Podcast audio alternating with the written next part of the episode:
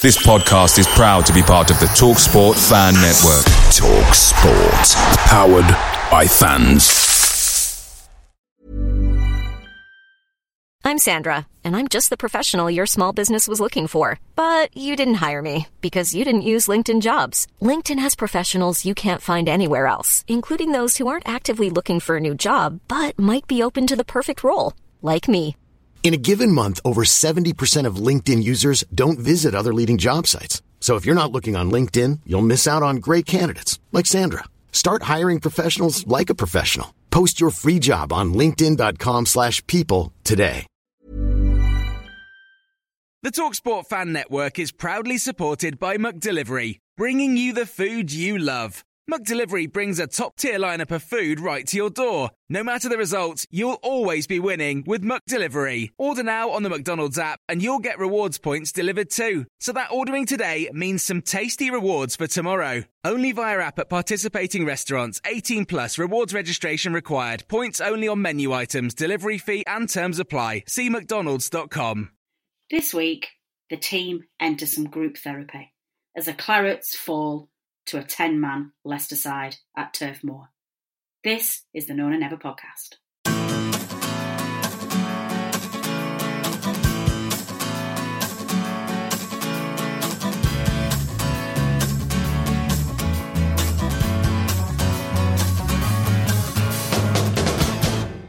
Hello and welcome to the No Nay Never podcast and to a very, very, very annoyed and grumpy and disappointed Natalie Bromley, um, who is also absolutely soaking wet through and freezing cold. Um, so let's get into the car, get out of the rain and discuss initial match reaction. I'm so frustrated by what I have just seen.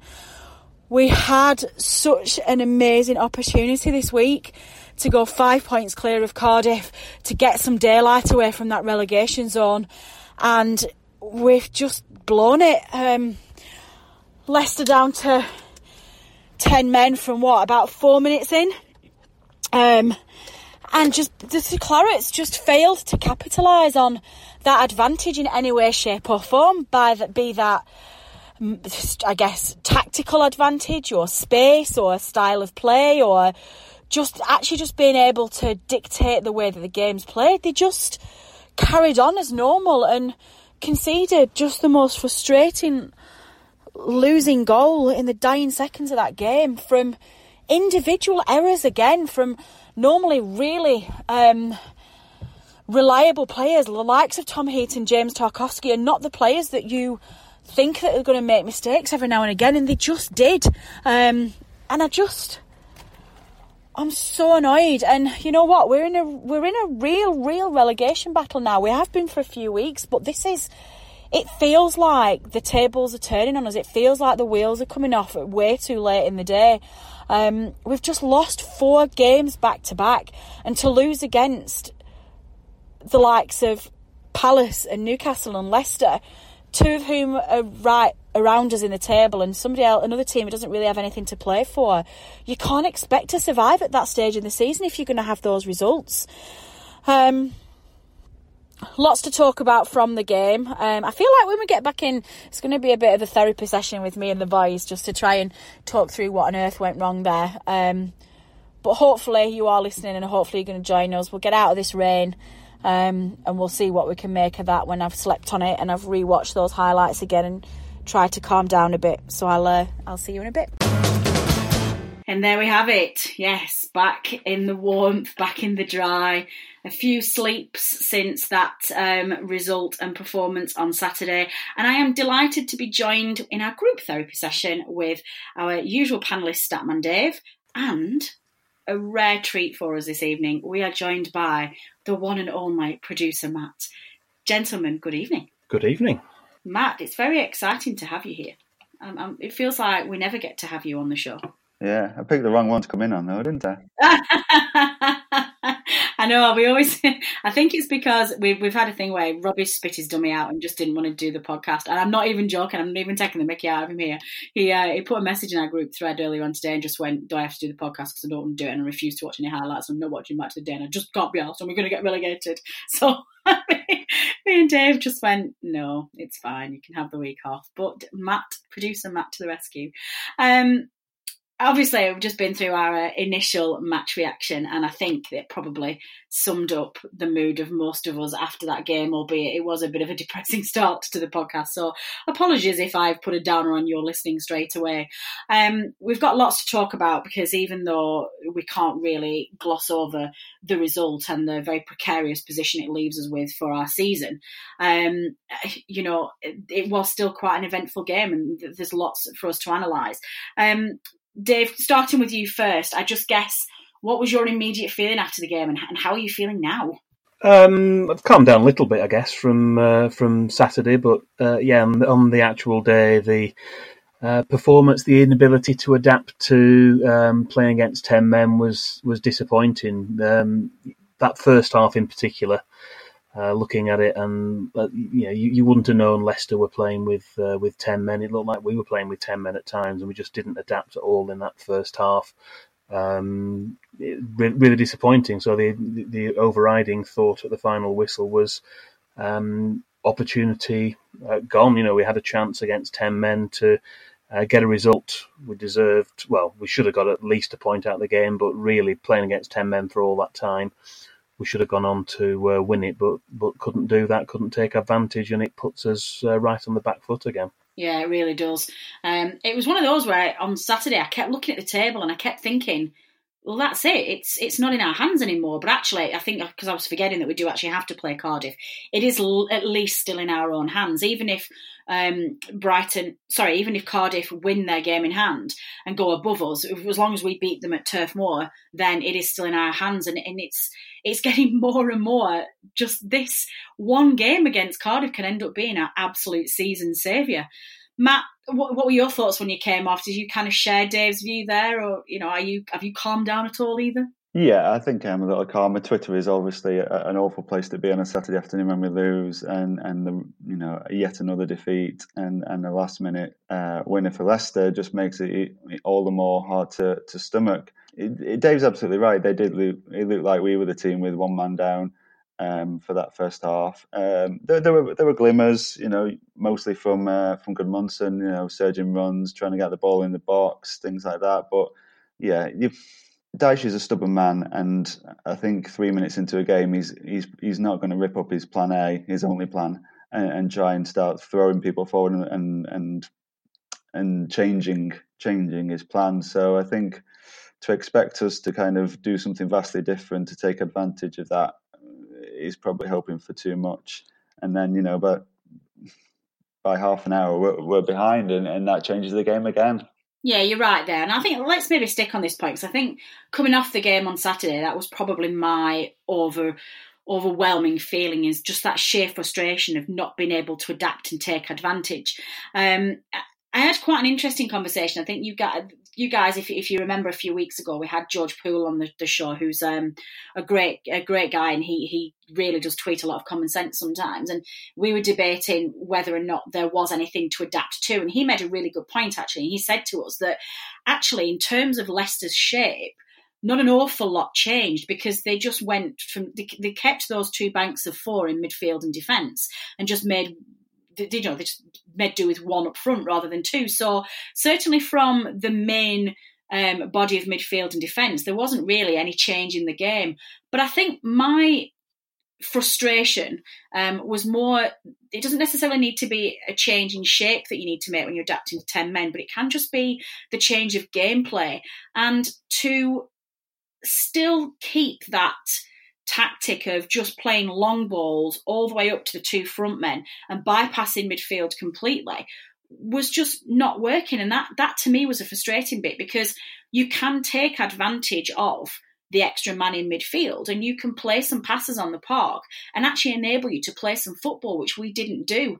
Um, i mean obviously dave you were the one who, who first mentioned that frustration of lack of of adapting. Do you think that's fair or do you think that's that tactically he could have done more as well Um, yeah, it's it's one of those with the situation. It's uh, Burnley just seem to have this habit. I think uh, going back over several seasons, it's not just uh, Sean Dyche's side now. We've had difficulty before against sides playing with ten and, and sometimes with nine men. Even we've um, you know, struggled to break them down, lost, drawn.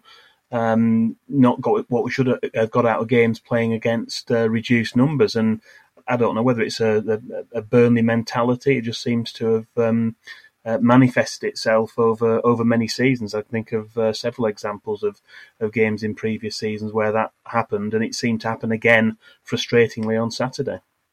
Is it actually a thing that we don't play well against 10 men? I know, Dave, you and I talked about this earlier on today because I, it always felt to me like we can't play against 10 men.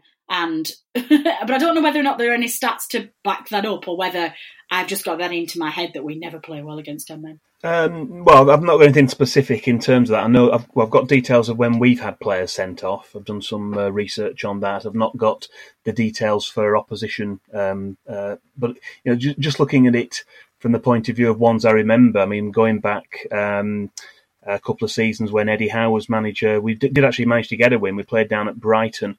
Um, they had two men sent off early in the game. One of them actually was Ashley Barnes. He was the second player sent off. Kieran Trippier uh, managed to score a goal, and we, we sneaked a 1 0 win against nine men when really they were playing with, with nine men for must have been 80 minutes of the game. The, the second sending off was really early on, it was, it was about 10 15 minutes. Um, and then other ones I can remember as well under um, uh, Owen Coyle, we had one down at Crystal Palace. They had 10 men sent off, and we, we drew nil nil. We had one at home against uh, Crystal Palace in 2003. Um, first game of the season, I think it was, really hot August day.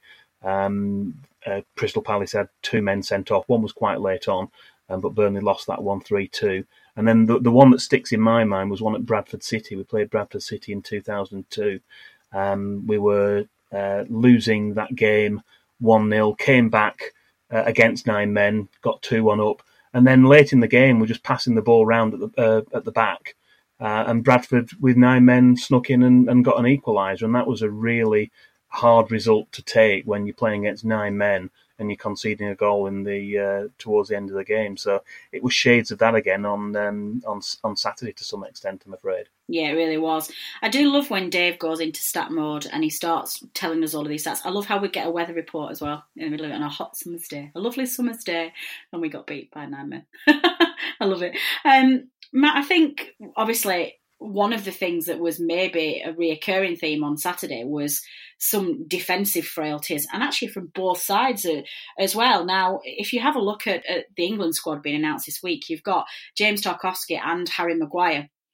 Uh, both of whom been named in Gareth Southgate's England squad for the Euro qualifiers, and not exactly a red letter day for either of them. Um, starting off with Maguire, I don't think there's, there's, we'll mention it, but there's not really any argument that it was a sending off news. I think he was um, naive at best because Gudmundsson was through. Yeah, he absolutely was. It was, uh, you know, a fortunate break of the ball, and Gudmundsson, I think, does really well to put his body in front of Maguire. You know, he could have run away from him, and beaten him with his pace, fed over to McNeil, but he's quite astute and, and puts his body in between uh, Maguire. And uh, there may not be any intent from Maguire, but he doesn't slow down and he clips him and he knows straight away. You can see the look on his face. And you know, to be fair to him, he does he doesn't argue it and and, and he goes. Um, and, but yeah, Tarkowski's display on Saturday was, uh, to coin a phrase, I think his head was gone. I don't think he was in that game at all. Um, and you know, the errors. I think he was at fault for both goals personally uh, and potentially, uh, you know, there could have been a third resulting from from his play. So. I just hope that this break, he's not going to get a rest because he's going away with England. Whether going away with England will help him or will hinder him, whether a different Tarkowski will, will step out against uh, against Wolves, who knows? Uh, whether Dyche is brave to drop him and, and try Gibson, who knows? Um, roll the six and see what happens, really. Uh, but he certainly wasn't uh, at his best on Saturday. He really wasn't, and I'm, I'm glad you raised that actually, because what I was going to come on to was was that first goal, and we're talking about our inability to capitalise on on a man advantage. What on earth was Tarkowski thinking with that free kick? I mean, the guy was going nowhere, and and and, and I think I think Gudmundsson had him covered anyway. I thought that was really really naive defending from Tarkowski to concede the the free kick in the first place. Yeah, absolutely. It was it was it was what I see when I'm watching under eights on a Saturday morning. It was properly ball watching and just yeah, like I said before, he was head was gone really. He should be passing him on to Westwood and, and dropping back into that line. And even when when Maddison's turned him, there's three Burnley players in front of Maddison. You know, he's going nowhere. If he gets a shot off, the chances are going to be blocked. Um, or you know, someone's going to get a challenge in or force him out wide. So yeah, it was a it was a proper proper heads gone moment for Tarkowski, really, and he, you know we got punished for it. I do love how this is this is why we should have producer Matt on the show more. You're savage. This is what I see in the under eights on a Saturday. I don't think Tarkowski's going to get much harsher uh, criticism than that. So if you're listening, Tarkowski, which we all know that all the Burnley players do listen to the No Nay Never podcast, you're playing like an under eights man. Pull your pull your finger out and get your head out of the clouds. Um, Dave, there was some also some suggestion that Tom Heaton uh, for the second game r- running didn't particularly have. Well, actually, some saying for third game running didn't particularly perform very well. Um, again, he's also just been called up in the England side as well. Um, I'm not sure I agree with this, but there was quite a lot of criticism for his positioning for the Leicester first goal. Um, I'm not entirely sure I agree with that because that was pretty good free kick, but what was your take on whether any blame can be apportioned to Heaton for that? Um, I think that's harsh on, on Saturday. I thought Tom Heaton he didn't have a huge amount to do. I mean, having um, playing against ten men uh, does hopefully make a difference. Leicester didn't create uh, a lot, um, but he did have to pick the ball out of the net twice from, from the free kick. We've got to say it's a, a really really good free kick. He does get something to it, can't keep it out, but I think it's harsh to uh, to blame Tom Heaton for that one. And then at the end, when the ball comes in, I think the defenders have to do the job there. I don't think you can apportion any blame uh, to Tom Heaton for, for that one at the end either. So um, I, I, was happier with uh, Tom Heaton overall than I had been certainly at uh, at Liverpool, where he uh, he didn't have the, the best of games. Yeah, I think I agree with that. I've, I have seen a lot of criticism, I think a lot of people are just. You've, I think Matt very much um, hit the nail on the head with this in the opening um, few comments about this. That Twitter really isn't a nice place to be on a, on a Saturday night. I myself, honestly, I swear to God, people seem to blame me when Burnley get beaten. And the amount of absolute vile abuse that comes my way in my mentions on Twitter on a Saturday night, I'm, I honestly, most of it goes straight over my head. But sometimes I'm like, guys, it's not my fault that Burnley got beat. Believe me, I'd like to have some control over this team, but I don't have any. Um, but I think one of the things that um, I, I think one of the things I took from Twitter on Saturday night was a very highly emotive reaction to a frustrating afternoon and genuine concern that our season's going to peter out and we're running out of games to be able to turn this around. So perhaps some of the criticism heading Tom Heaton's way was just frustration more than than realistic criticism, but who knows? Um, Matt, you and I talked on offline before we started recording this evening about the chemistry that is um, forming between Dwight McNeil and Charlie Taylor down that left side. Do you want to just elaborate on, on how that's going and how that led to our only goal of the game? Yeah, it, it really is a pleasure to watch. Really, I mean, like we say, it is really the the best thing about the team at the minute. And there were a number of instances on Saturday afternoon where they did link up, um, not least the goal, really, which I don't want to get too ahead of ourselves, but it reminded me a little bit of Messi's third uh, from over the weekend. The way McNeil pushed it out, hung back, got it back, and then just hit it first time into the goal. Um, but there were other, you know, instances as well. There was, a, I think, a free kick in the second half um, where McNeil just just took it quickly and he just played Taylor straight in, and Taylor was there and he was committing himself forward and he's getting the ball straight in first time. Um, and it's what we want. It's what we're screaming out for. Really, is this forward driving play down the wings and putting that ball into the danger area because that's where you're going to get your goals from. So um, it's really positive to see. It's it's good that that Brady's not just walking back into the team. Um, that he's quite clearly been, you know, the inferior left-sided player for us at the minute, um, and you know, hopefully this might be enough to to get us the points we need to keep us up. Oh God, I hope so. It feels like we're running out of opportunities to do that. Um, Dave, I think one thing that we were, I guess, happier to see was a renewed enthusiasm in that second half. And whilst the first half was really poor and there was a complete failure to adapt to to that ten that ten men advantage, sorry, that one man advantage, not ten men. We didn't have ten more players than they did. Um, maybe we might have won. Maybe that's what we need. Um, I think there was an improvement in the second half, and there was certainly much more of a, an attacking threat, don't you think? Yeah, we were definitely better second half. I think the, the we, we we didn't adapt to the um, uh, the situation after Maguire sending off. Leicester were, um, even though they were a man down, they looked to be more uh, potent going forward uh, than us. We weren't able to, other than one or two glimpses, weren't able to do much with that advantage in the first half. In the second half, we we did improve, but didn't do as much as I would like us to do in terms of getting that final ball in there. We had um, some reasonable build-up play, but again, we weren't potent enough in terms of getting that final ball in. Leicester, as we mentioned, they, they did sort of keep to their game plan. They kept the two banks of four and you know tried their best to frustrate us and, and did that for the majority of the game. And you always feared that you know whether there was going to be a, a, a breakaway or a set piece uh, in the second half that was going to enable them to get back into the game. It looked, you know, for all the while that Burnley were going to get uh, uh, our chance. Um, with uh, refereeing decisions going our way, um, it could have been a very different podcast we're talking about. In terms of result, let, let me make that straight. Because I think even if that had been different, and we had got a penalty and we had scored it, I think we'd still be talking about not adapting to um, uh, the the way that, that Leicester had set up with the ten men.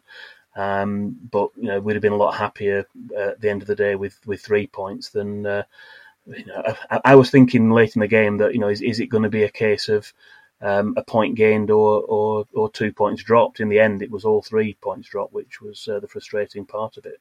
Did your frustration at any point extend to Chris Wood, Dave, and I think we've got to talk about this because it is frustrating a hell of a lot of our fans at the moment that guy has got to have some sort of record for the moment, number of offsides in a game. Well, he's top of the uh, table at the moment. There is a table on the Premier League website which lists the number There's of a table. offsides. Yes. Is that real? Yeah. I didn't even know yeah. that. I was kind of taking the mickey. No, no, he's, he's, he's top. A long. I, I think um, we we had Andre Gray, didn't we, a few seasons ago? He was uh, he was top of the table, but Chris Wood seems to have taken that mantle now. I think from memory, he's quite a long way ahead at the top as well. I'd have to look at the uh, exact figures maybe uh, on a on a break when you're speaking to Matt. I'll have a, a, a quick look, but um, he's he's well ahead in that table. Um, one of those things with strikers, they they do play on the margins. You're wanting to get that uh, that edge on the defenders, um, but Chris Wood does seem to stray offside. Uh, more than you would like, and you know, more often than not, he's he's getting the, the flag up and, and getting caught offside. Um, we just need him to be on the the right side of the margins, which, to be fair, at times this season, during that really good spell we had, um, I mean, I don't know how many offsides he had in those games, but he was definitely scoring goals. Um, and we weren't complaining too much about that. But yeah, it just, just seems to be one part of his game that's a little bit of frustration for fans when they see it time and time again. And it's, I think from memory, it's it's over 40 times he's been caught offside, which over the course of the season um, is uh, is quite a lot. That's hilarious. I didn't even know that was a thing. That's honestly, that's that's made. It's kind of therapeutic, is that that I know that it's not just us. That there is actually a, league out there that, that Chris Wood is the top of. Um, Matt, I think the end of the for all of our pushing and, and all of our pressing and trying to find that goal. Um, can we feel massively I guess, hard done by by some penalty shouts. Let's go through them because I know that you've been keeping um, some some tabs on on what we think is three penalty shouts. Do you want to talk through them, and we'll bring David and see what he thinks as well? Yeah, so I will start with the most obvious one, which was uh, Ndidi on Taylor as, as, Taylor was surging into the box after being played through again by McNeil. That link-up play just showing again there. And and I've watched it time and time again. I've, you know, I've looked at the angle that the referee sees.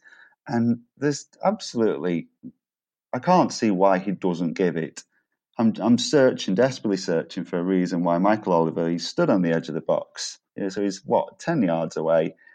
And I'm clutching at straws, but the only thing I can see is that Taylor's legs, Taylor's body doesn't really seem to demonstrate any kind of impact, if you know what I mean. Sometimes when someone gets caught, their legs kind of bash together a bit. He, he just he seems to go from a running to a falling without much kind of impact on him. But but when you look at it from another angle, you can clearly see that he's come across the back of him. If he's given the one on on uh, on Gudmundsson and sent off Maguire, then he's got to give that because that's a similar kind of foul. There was also some handball shouts in this game, the, the, the most blatant of which being um, Wes Morgan's uh, in front of Peter Crouch. Um, there's a lot of debate going on about handball at the minute. We saw in the United game in the Champions League last week, or the week before, whenever it was, that uh, people were split 50-50 on whether that should have been or not, and they're changing the rules regarding handballs. So it's it's just as much of a grey area as it always has been, really. Um, that one for Wes Morgan, though, if you're on the other side of it, you'd possibly think it a little harsh. But for me, it looks like he's he's got his arm up before he's even jumping. It, it, it looks a little less leverage and a little more kind of I'm going to try and do something to stop Crouch again on the end of this one. Um, so you know that that was a, a, quite a big shout. A couple of other handball shouts in there. One from Morgan, which uh, came from a cross, which uh, wasn't at all. He came up off his leg and off the side of his body, I think, and one for Evans as well in the second half, which again was very close quarters and uh, would have been extremely harsh. And then I think the final penalty shout, uh, which ended up going the other way, I think, was when Crouch was tussling with Fuchs um, in the box, and you know Crouch actually got got more of him than Fuchs did of, of, of Crouch, and I actually got a bit cross with Peter Crouch over that one because I think if he'd just let go, Fuchs might have done enough to kind of to give away a penalty, or if not, then Barnes might have been able to nip in on the loose ball, but. The fact that Crouchy almost gets him in a headlock just gives the ref no choice, but I think it gives a free kick to Leicester. So there was certainly there was opportunities there for us to get a pen and they just didn't go for us this time. Excellent. Uh, Dave, over to you. Do you agree, disagree, back up, have any different views on any of those penalty shouts? Well, we should have had two penalties. I mean, the, the one on Charlie Taylor was was blatant. Um, credit to, to Michael Oliver for positioning because he was in the uh, the right position. He just got the uh, the decision wrong. Um, you you look at that uh, decision for any uh, top six side, and I think there's uh, there'd be clamouring to to give the penalties for those. Um, and we've seen penalties given for a lot less when uh, you know players are tapped on the shoulder, the legs collapse like uh, Bambi on ice, and uh, the referee points to the spot. Um, so why you know quite why we couldn't get one for uh, for Charlie Taylor, I don't know because that was uh, was 100% blatant as far as I was concerned. And I think you know, even taking any uh, claret tinted spectacles off, if that was down the other end, you'd be saying, yeah, I mean that's that's definitely a penalty. So you know, Michael Oliver is probably the only person who knows why uh, why he didn't give that one.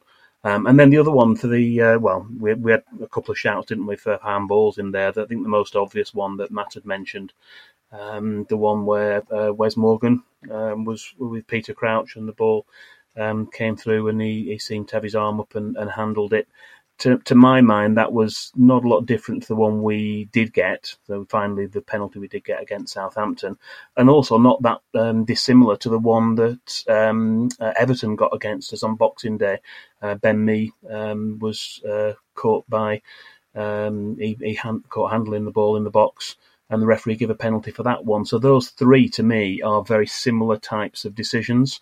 Um, one that went against us um, against Everton uh, one that went in our favour against Southampton, and then you know, the one we didn't get on Saturday. So, to my mind, it should have been uh, should have been two penalties, and we'd be having probably quite a different uh, podcast. We'd be talking about, um, well, possibly uh, a, a, a, a, victory or at least a point. Um, whereas at the end, we were done by a sucker punch by Leicester in the last minute. God, this is such a depressing podcast. Every time I hear you guys say that, I just want to sob and go, oh, we got beat, and this was a game we needed to win, and they had 10 men, and ah! Um, These things even themselves out, though, don't they? Yeah, sure. I think we're gonna. I think we're gonna need a long. I think we're gonna need about four penalties per game for the next ten seasons to iron out the uh, injustices that we've had. Um, just a very quick update for you guys on um, suspensions. I think there was um, a nasty rumor circulating Twitter on Saturday that Phil Bardsley got his tenth yellow card on Saturday and therefore would be suspended. Um, Dave has clarified, and so has Matt as well, that it is in fact only his ninth. Um, and next week is the cut-off. So assuming that, well, after international break, sorry. So assuming that young Bardsley misses any yellow card against Wolves, he's wiped out for the rest of the season and we are good. If he picks up any yellow cards against Wolves, he will face a suspension going into the Bournemouth and possibly even Cardiff games as well. Is it two games or one game suspension if he gets one next week? I think it's two, isn't I it? think it's two. Yeah. Ugh. Um, so yeah, we don't want any yellow cards against Wolves. So, um, turning to obviously we've we've analysed the Leicester game. We know how bad it was. I don't want to dwell on it anymore. It was just horrendous, and I don't think our you guys who are listening particularly want us to carry on talking about it either. Um, if if there's anything specific about the game that we haven't talked about that you want to get off your chest, please tweet us. Please email us. Um, we do tend to respond to emails in our inbox. If you want to send us a, a long ranting email and want to get something off your chest, drop us a line. We'll we'll talk. We'll we'll get through it together. Um, but we are going to need to look at um, the running now and see how this changes things with regards to um, fixtures and points and our hopes of survival. Which let's be let's be realistic, took a massive dent. So, Dave, Matt, here we go. Burnley's fixtures, which we now obviously know, Leicester, which we thought was going to be three points, is now zero. So remaining fixtures: Wolves at home, Bournemouth away, Cardiff at home, Chelsea away, City at home, Everton away, and Arsenal at home. If I stick with my initial calculations, that puts us on 36 points at the end of the season. And oh my God, I just don't think that's going to be enough. So, starting with you, Matt, out of those remaining fixtures, where we're going to pick points up from and where we're going to finish? Not in terms of position, I mean in terms of points. Um, well, I think before Saturday evening, I would have fancied us to get something against Wolves. Um, but having watched, if that Wolves team that turned out against United turn out against us in two weeks, then um, we'll be lucky to get out of that with a point. Um, however, you know, I think Phil Bird pointed out that, that you know they will then have the semi-final the weekend after that. They might have one eye on that. They may rest somebody. They're comfortable. You know, uh, who knows? That that that is a key game, really. I feel like we're in a in a we've become a team of runs. We either have good runs or we have really bad runs. And at the minute, I'm, I'm, you know, we seem to be well, we are on a bad run, and it it's going to take something to to jolt us out of it. If we can get a win against Wolves, that might kickstart performances again, and you could go to Bournemouth the week after. And like Robbie said last week, depending on which Bournemouth team turn up, you know, you could get a result at Bournemouth. Um, then comes the big one against Cardiff. That that is a must-win game. Like you said, it's in our hands as long as we beat them, um, and they've got just as tough a run in as we have. So, yeah, we've got to be we've got to be some kind of daylight for us at the end of that game. If there's not, then it, it, it's a toss of a coin after that. I think because then going away to Chelsea on a Monday night, I can't see us getting a result there. I don't know why. I'm Chelsea are a bit up and down, but uh, I think that they'll probably be, have enough for us to you know to beat us there. Away to City, we were chasing for the title till it, you know they just, sorry home to City. I think that they'll be too strong. I think the time of season that we're playing them. I know we got a point last year, but I think playing them so close to the end of the season when they're in such a tight title race, I I can't see that we'll get anything out of that game. Everton, it, it, could be whichever Everton team turn out. You know, they they have been up and they've been down this season, so you, you could play out for nil nil there, try and grab a point there, and then, well, it could all be over by then, though. Who knows? Well, that cheered me up, Matt. and you didn't actually give me a figure. Come on, how many points? How many points are we going to get from them? How many points do you think we're going to get? I'm going to get. Do you think 36 is too many? Do you think 35? Mm, yeah, I think maybe Heart saying 36, Head saying 35. Yeah, I'd like to think we can get two wins, maybe in a draw, but realistically, it might be just be one more win and one or two, you know, scrappy points really. Um, last last year we shut off and, and didn't get a win in the last five games. Maybe that's because we were home and dry after the last the game. Yeah, we.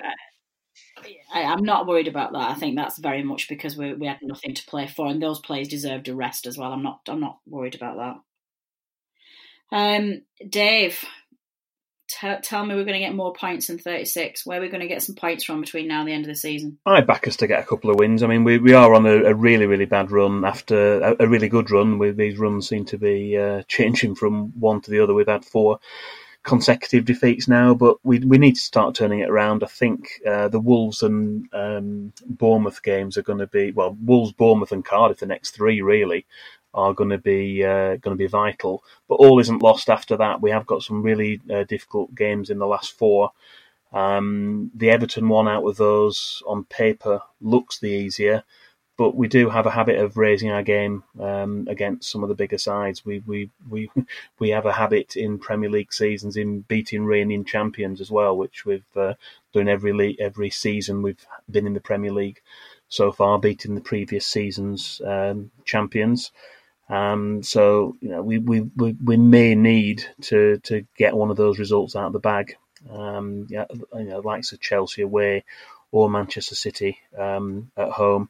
They are going to be really really tough games as we know. But I think once it gets down to the wire, gets down to those games, um, we just need to leave ourselves in with a chance. We need to do enough now.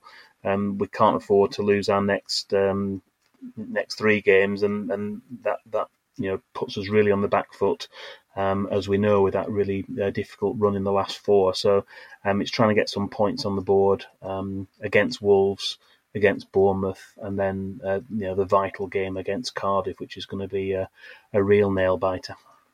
Do you know you two would make excellent politicians because both of you have faded those answers very, very, very two slickly. Wins two draws. A win and two draws.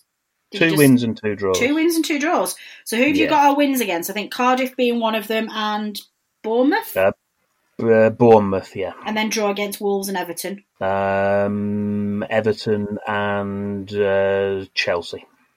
So that puts so Dave's got us on 38 points. That would make me so happy. Oh God, can, if we'd just got three points on Saturday, we'd be in such a better shape. This is horrendous. Um, are we still thinking that Cardiff are only going to it's just again a reminder um, of Cardiff fixtures. Now they've they've got one game in hand on us now.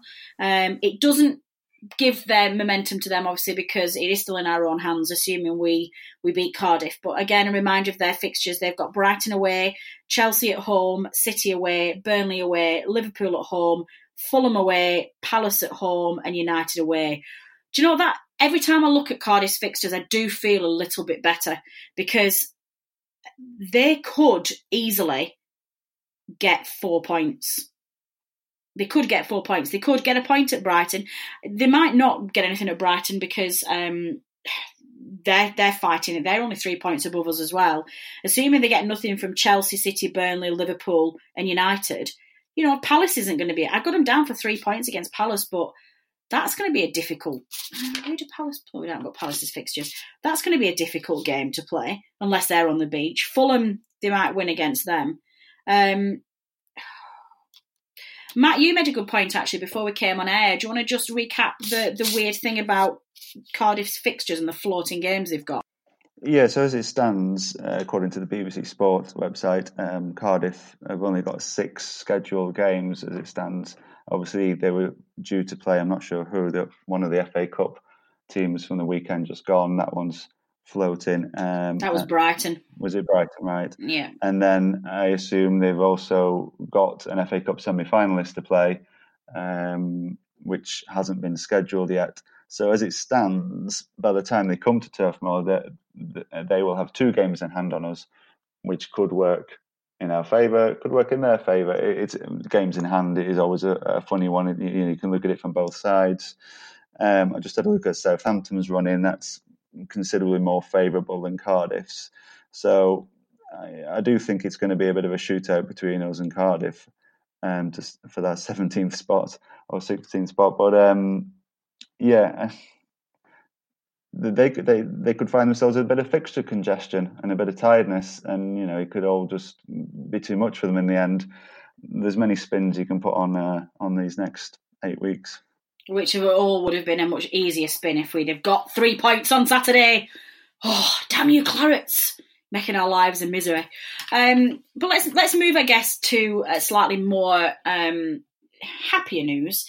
Um, we don't know whether this will be a distraction or not, but um, Matt, we, we got three three players this week all called up to England side with Heaton and Tarkowski both making the senior squad and a very nice call up for Dwight McNeil, albeit in the under 20s. Yeah, there was there was that awkward moment where everyone on Twitter um, was raging at the fact that he hadn't been picked for the under twenty ones, and then an hour later, everybody was kind of just creeping back, going, "Oh, I good, he, has been picked for the under twenties." Um, the thing with England call ups is we all know that a lot of our squad are probably um, have probably got the quality to to get in there, but there's only so many spaces, and if there's you know if there's people ahead of you in the queue, then you can play out of your skin, but you might just never get there. Um, I think it was a given that Heaton would get back in the form that he's been on since Christmas, and the fact that he was an established kind of England goalkeeper before his injury, um, and so that was a good reward for him for for the, the the effort that he's put in in getting back to full fitness and the displays he's given since since January. Um, Tarkowski getting back in again, I think was just reward for again that the way he's turned his part of our season around and the, the run of great games and the displays that he put on in those games. Um, and McNeil, well, yeah, he's been an absolute um, shot in the arm. He's a, a, a, great, great prospect for the future. And uh, the only thing is, you just got to keep your fingers crossed that somebody doesn't kick him if he gets a game, because that would just put the end to our season before we even get to the Wolves game. Oh my god, I've not even thought of that. Matt, you just honestly, this is just not even funny. I, I thought that I was going to feel nice and therapeutic after this this podcast. I thought it would all be okay, and, and genuinely, this is depressing me even more. Um, I think I was initially a little bit not disappointed for him because you've got to be happy with any England call up. But I did question whether or not he could have gone straight into the under 21s until I saw the under 21 squad. My God, there is some quality in that side. I didn't even realise um, just how strong our um, our young lions are, which is was obviously fantastic in terms of coming forward for the future.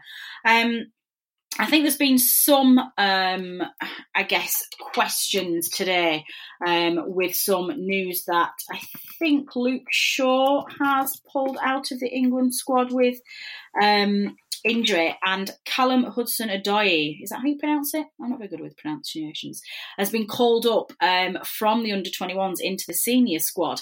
Now, slightly not controversial, but slightly frustrating since he's never played a Premier League game and has found himself called up into the England squad.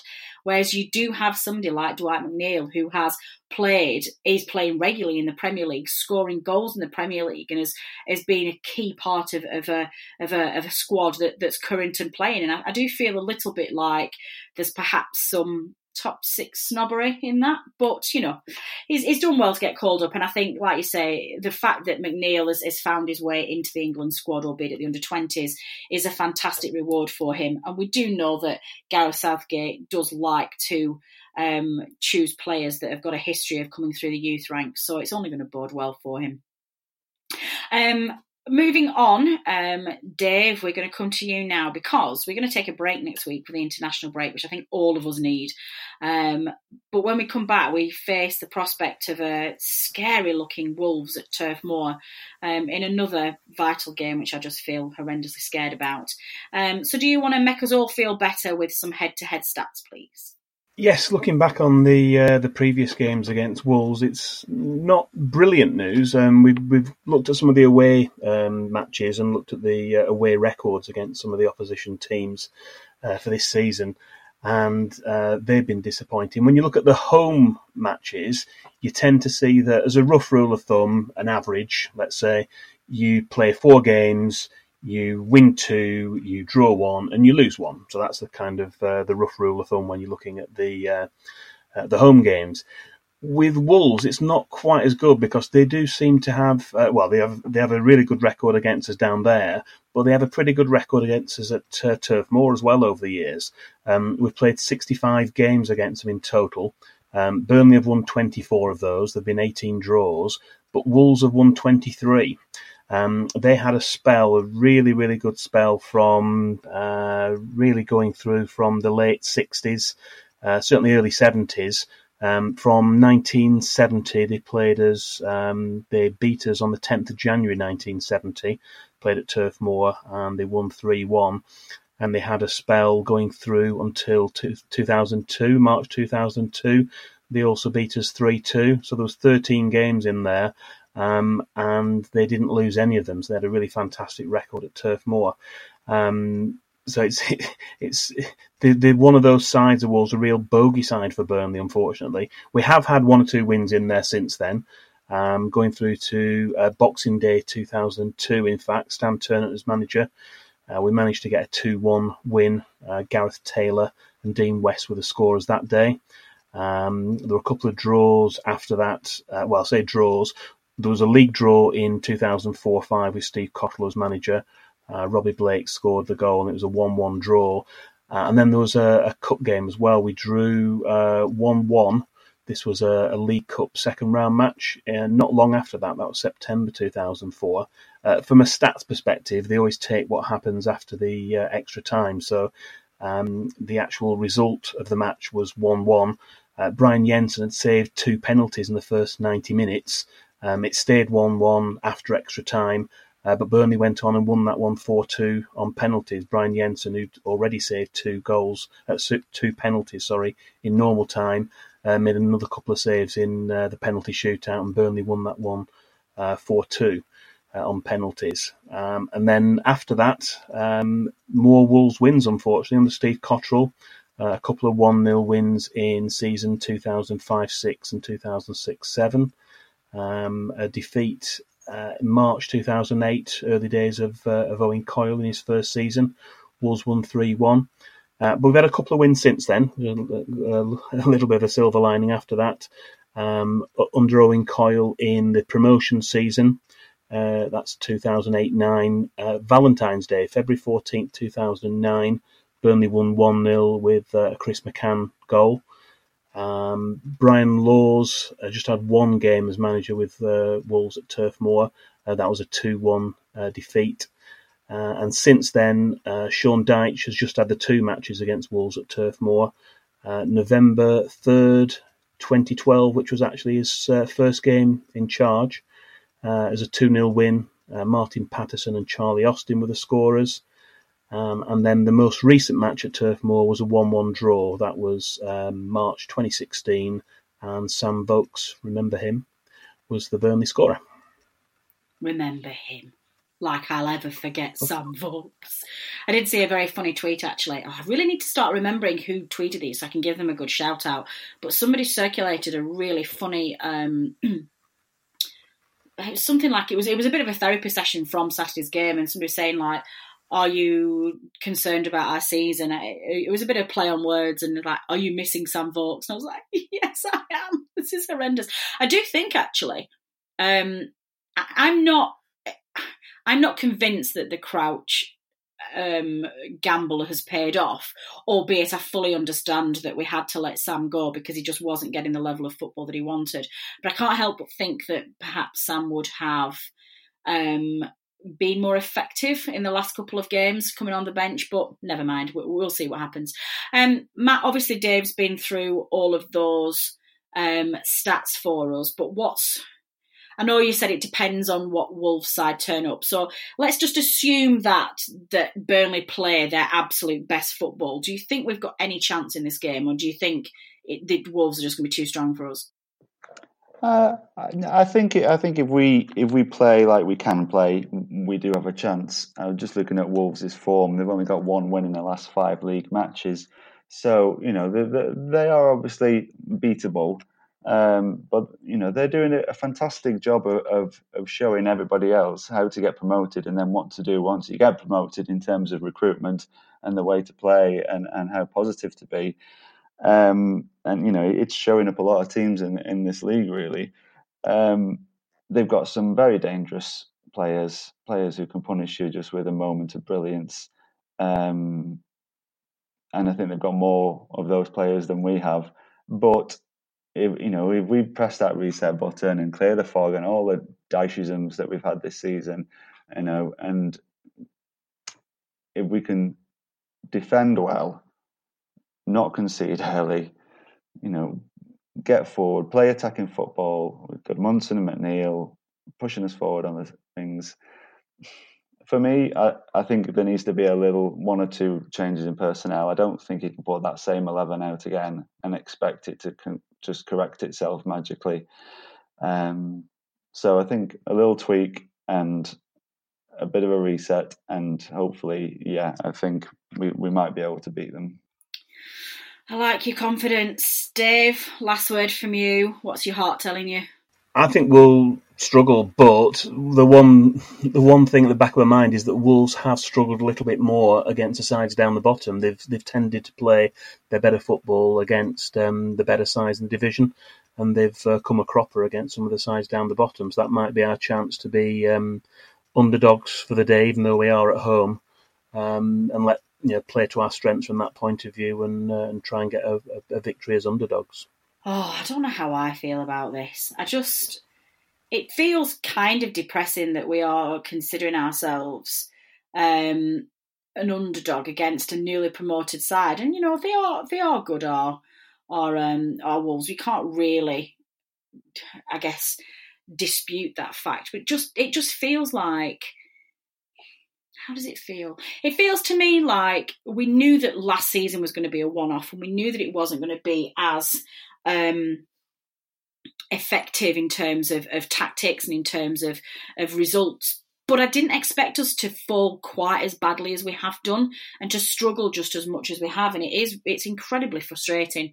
Um, I think we're going to win just because I feel that Dyche is going to really put the fear of God into them and make them realise that that they're actually running out of games and this is it now. You know if they don't start picking up some points against wolves we are we're running out of games to be able to save this season. So i think that will probably really play heavily on the, the tactics for the team and, and get us over the line.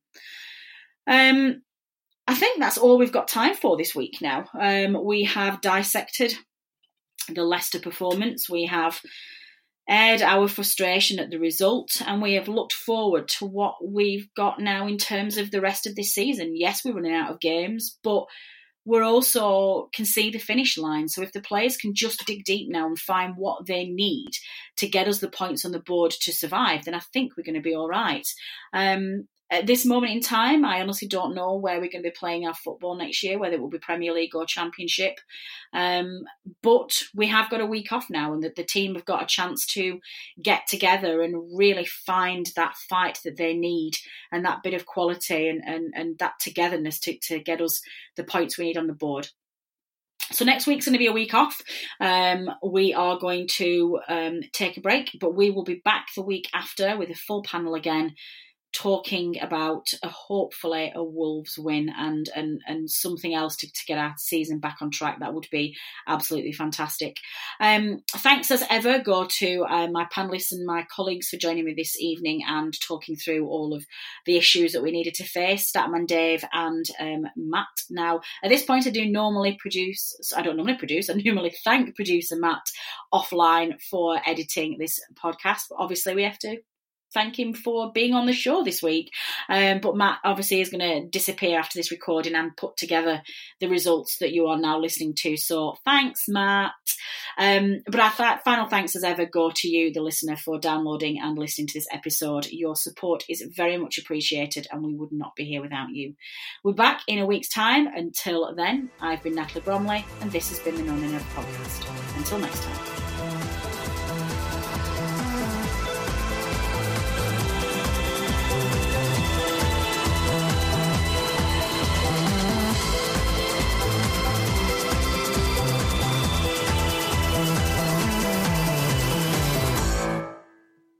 Away days are great, but there's nothing quite like playing at home. The same goes for McDonald's. Maximize your home ground advantage with McDelivery. Order now on the McDonald's app. At participating restaurants, 18 plus serving times, delivery fee, and terms apply. See McDonald's.com.